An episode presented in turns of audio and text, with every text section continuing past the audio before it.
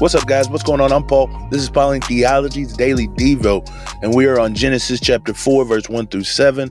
We've already talked about creation, then we talked about uh, man and how we're made in the image of God, that we are heirs, uh, and that we were we were to be kings and queens to reign over this uh, uh this earth that God had created for us.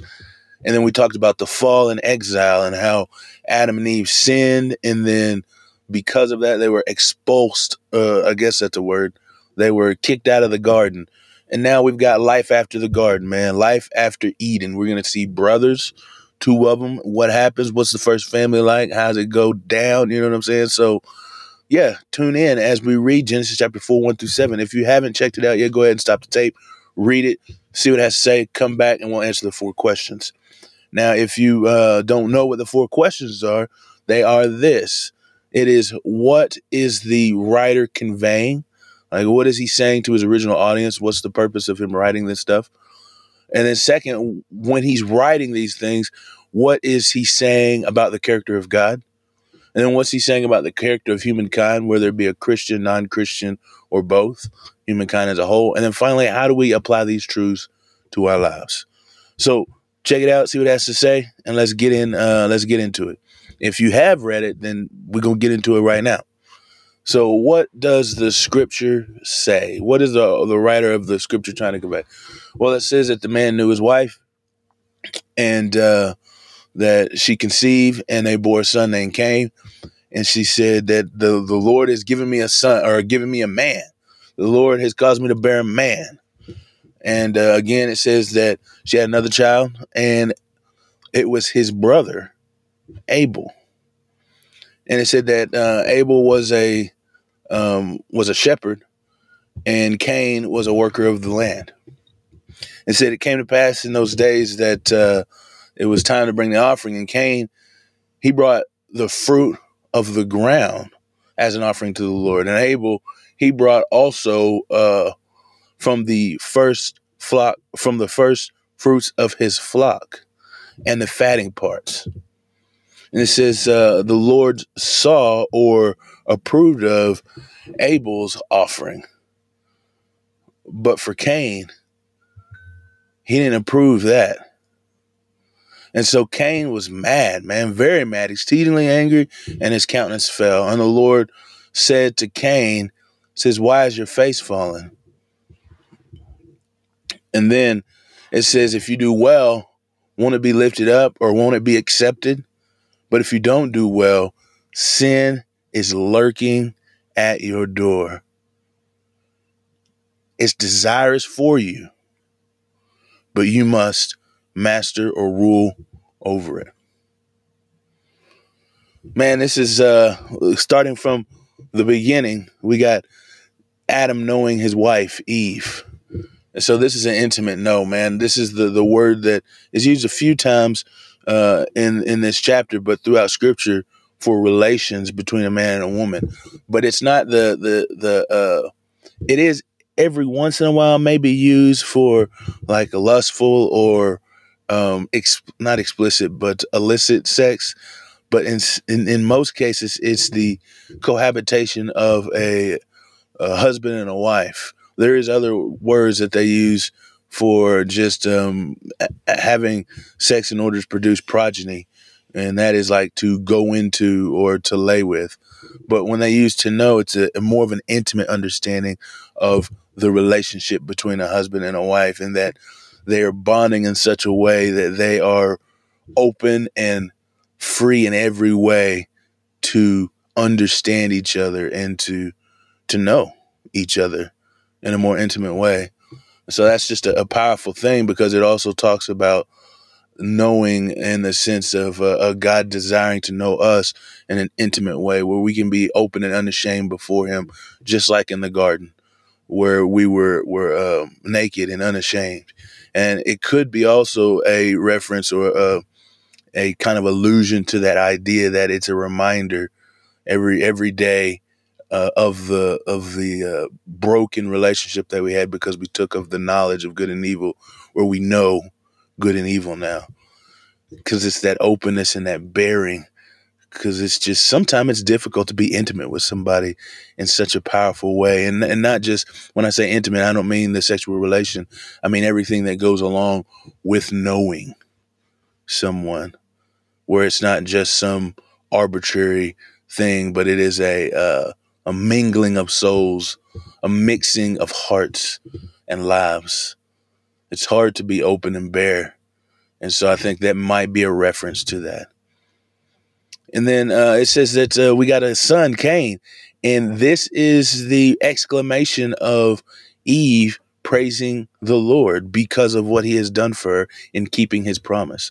As he said uh, to her that the seed, uh, her seed, would crush the head of Satan. This is her probably her idea that this is the one. Um, but if you know anything about the story, it was not the one. Matter of fact, it could be the other one, not the one that destroys Satan, but actually a, a seed of the serpent. Cain is, is as he does what he does. But uh, yeah, she proclaims and exclaims that God has kept his promise, that he's fulfilled his promise, that she was able to bear children, and that um, she is able to to have this child. Another thing that also they they say he's like he bears a man. Like well, usually you say son or or youngin, you know what I'm saying?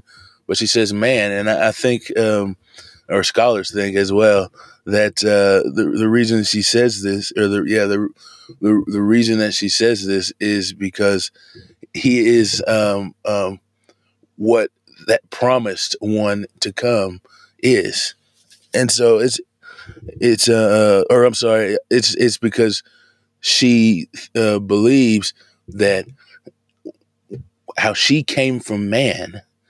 Now the promise is fulfilled that uh, um, men come from her.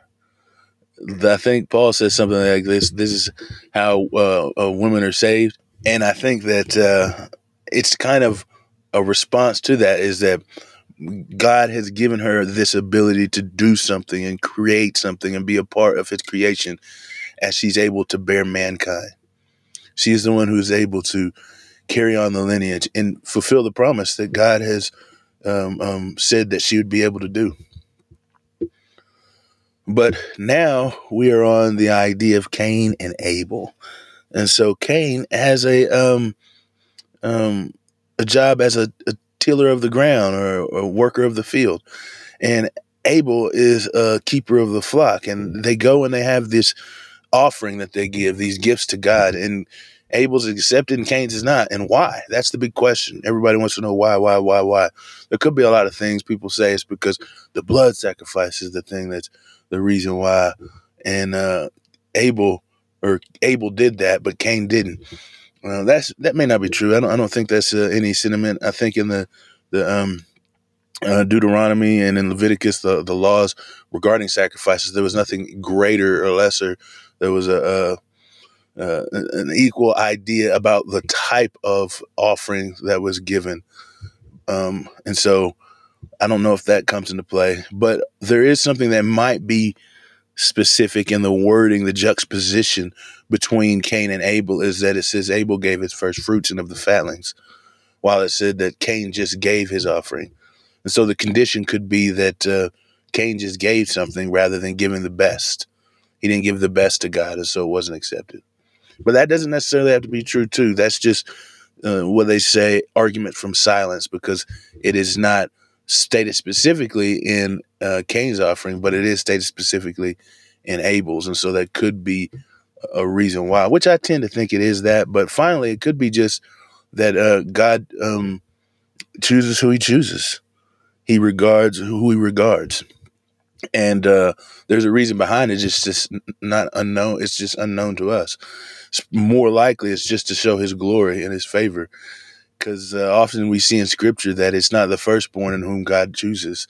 It's it's it's always the next one, and in this case, Cain, or t- technically Seth, uh, as we'll see him carry on the progeny of Adam and Eve for the people who call upon the name of the Lord. And so uh, it's the same way with Jacob. He picked Jacob over Esau. Um, it's the same way he picked Joseph over all the other brothers, Reuben. And so this is a fascinating concept that we can see throughout scripture that that even though he calls for the first one to be consecrated for himself, that he often doesn't choose the firstborn. That's just a whole side note, man. I, but then finally we have um, the the offering that wasn't accepted and the effects of it. And because uh, the offering wasn't expect, uh, accepted, man, Cain was mad. He was angry, or more likely, maybe sad or depressed. Uh, it says that his face had fallen in the Hebrew, and, and that's kind of a sense of depression. His, his his countenance has fallen, and then God says to him, "Man, hey, be be careful. Your anger can lead to sin." And we talked about that in Ephesians, man. It says, "Don't let your anger give a foothold or a place for the for the devil, for Satan." And he says, "Man, because if you don't if you don't corral this this this uh, tension, sin's going to get you." Says, "But you have the power to master over it." And I think it's important to realize that because we often think, man, we have no control over our actions or our sin because of Adam and we're all sinful anyway.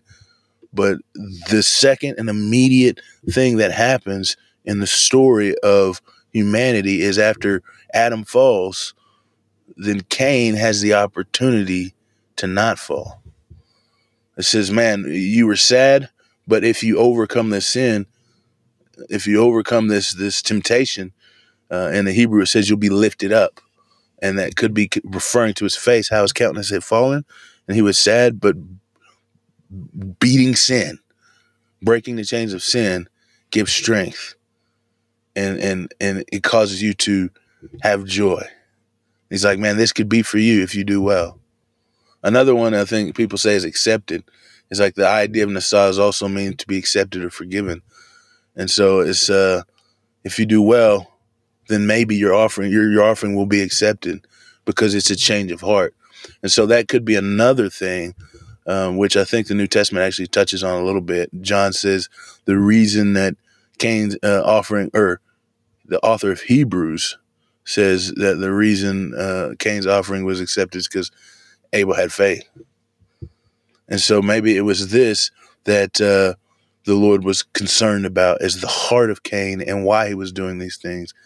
And then that's the reason why the the Nasah is translated accepted is because his heart would have changed, a repentance would have come, and then his his sacrifice or his offering would have been accepted. And so, um, what what does this uh, uh, have to, to say about God? What's all this this writer is talking about to say about God? Well, I think an important thing is that God is an intimate God because He's actually concerned about Cain's well being, man, and his plight and struggle with sin. He didn't leave Cain to his own devices. He came to him and said, "Hey, this is how uh, I feel you need to act. Your father, I told him to do something. He, he, he didn't do it. But you, you have the power to still, to make choices, to make things better. What are you going to do with it? He cares about us and our everyday dealings. What does it say about man? It says, man, that we have to master sin.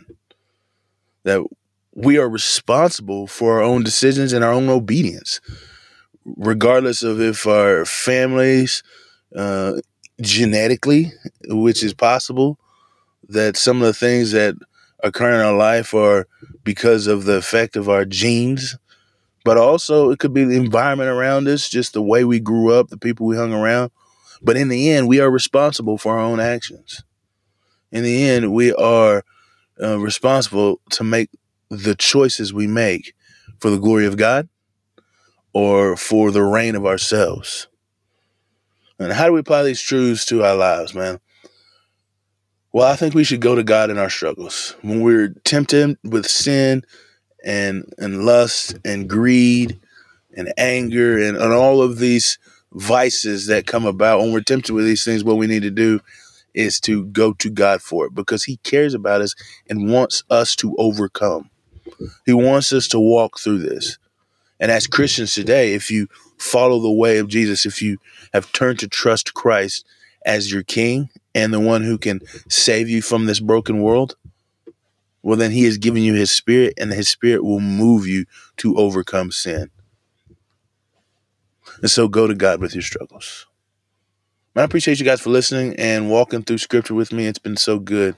And uh, let's continue on as we go through the stories of the Old Testament with the first book of the Torah, Genesis.